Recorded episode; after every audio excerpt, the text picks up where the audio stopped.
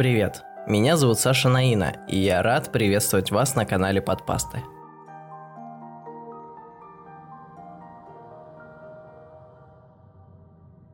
Большая разница.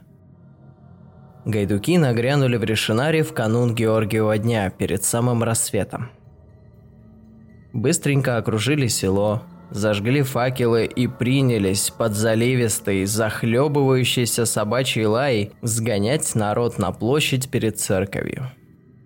Впрочем, даже матерые сторожевые псы умолкали и пятились от плетня, когда мимо них проезжали два всадника на холеных мадьярских жеребцах. Передний, кряжестый, усатый мужчина средних лет, в ярко-красной бекеше и высокой меховой шапке на ходу отдавал приказания. Но потому, как он оглядывался на спутника, закутанного в черный шерстяной плащ безусого молодого человека с непокрытой головой, сразу становилось ясно, кто здесь главный. Волосы у Безусова были ярко-рыжего цвета, и когда мимо пробегали гайдуки, казалось, что именно от головы начальника они и зажигали свои факелы. Безусый всю дорогу молчал и лишь одобрительно кивал, наблюдая за действиями подчиненных. По всему видать, что управляться селянами им не впервой. Угроза поджечь дом подгоняла даже самых неторопливых.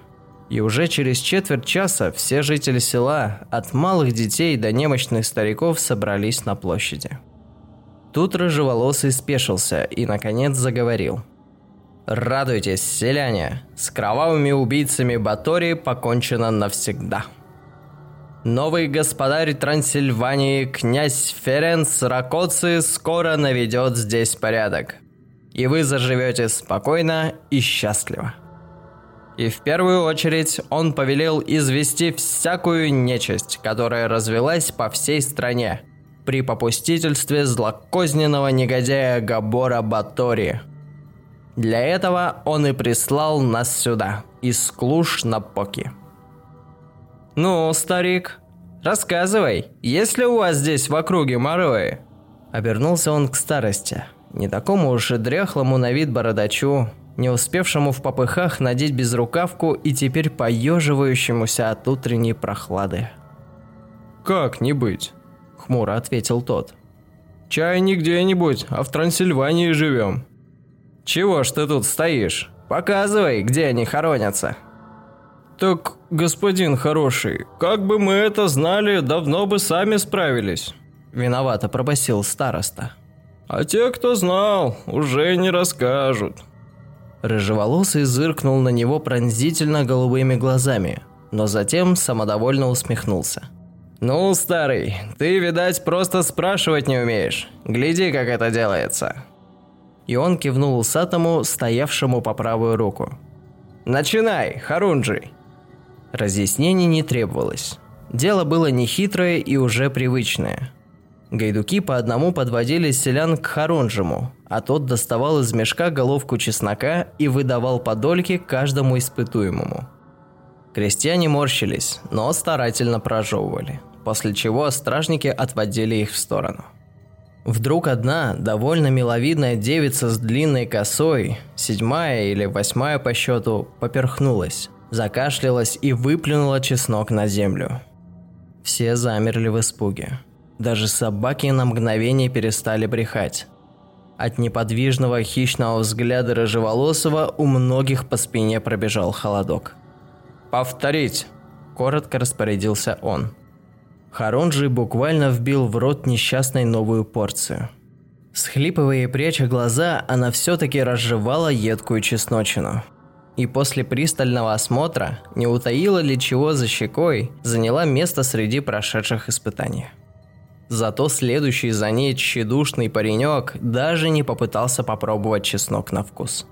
Отвернул голову, дернулся было бежать, но тут же забился в крепких руках гайдуков.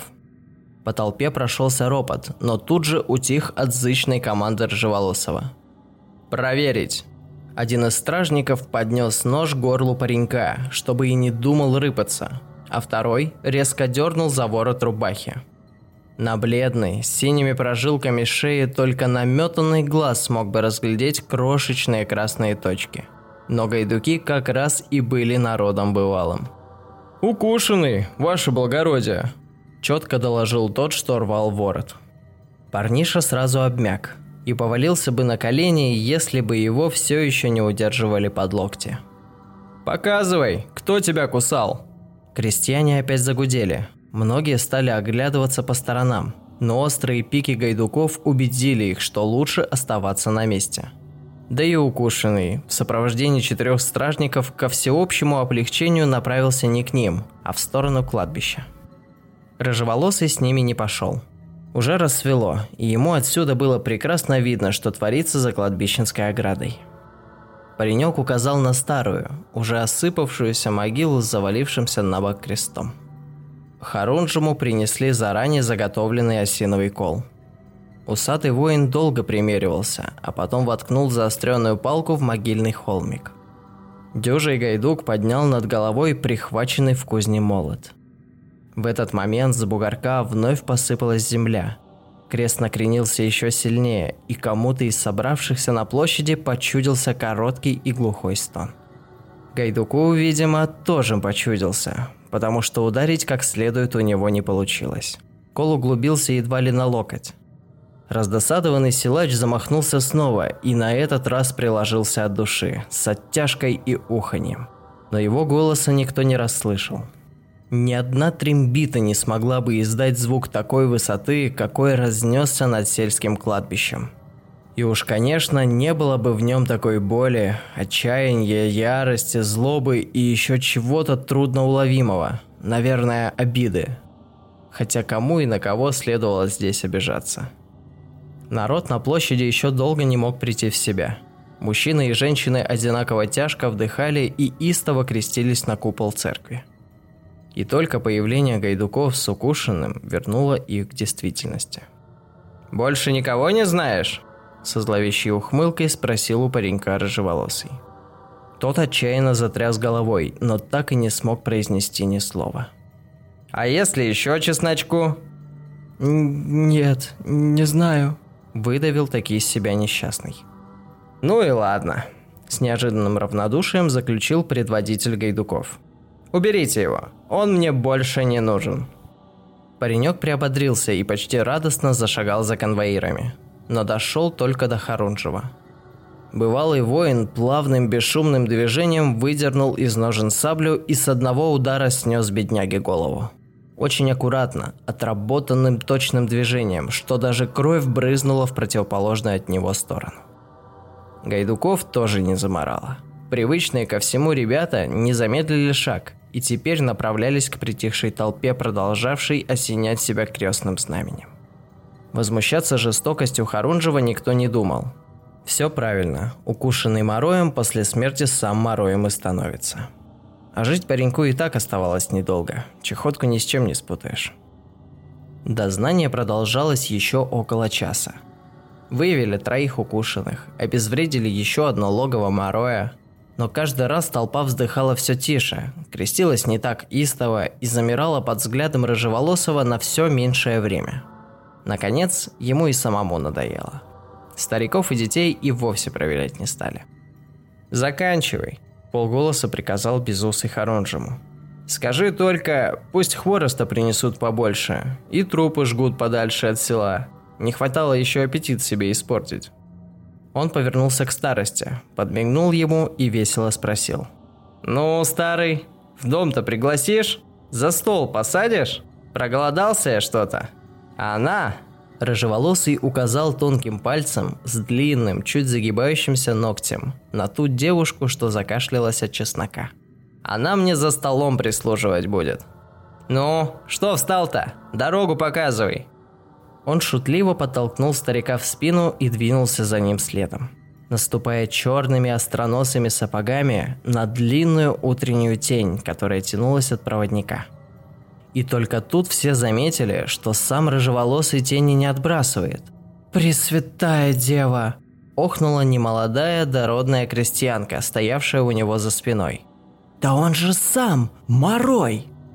Ты, тетка, о том, чего не понимаешь, лучше не болтай. Одернул ее дюжий гайдук, тот самый, что забивал кол в могилу. Какой же он морой? Морои – это мертвые кровопийцы, из могил по ночам встающие. А их благородие – стригой. Стригои, они живые, солнечного света не боятся и чесноком их не проймешь. И у нового господаря они в большой чести. Так что помалкивай, если хочешь до преклонных лет дожить. «Да как же это?» – не унималась женщина. «Он же дочку мою с собой увел, а ежели укусит?» «Знамо дело, укусит», – согласился Гайдук. «Сам же сказал, что проголодался». А какой же барин кровушки крестьянской не любит? Так ведь не убьет же, небось? Ничего, стерпится, привыкнет. И стражник направился вслед за начальником. Пожилая крестьянка хотела еще что-то сказать, но передумала. Подняла глаза к небу и зашептала молитву. А в небе над освобожденной Трансильванией поднималось солнце. Солнце новой счастливой жизни.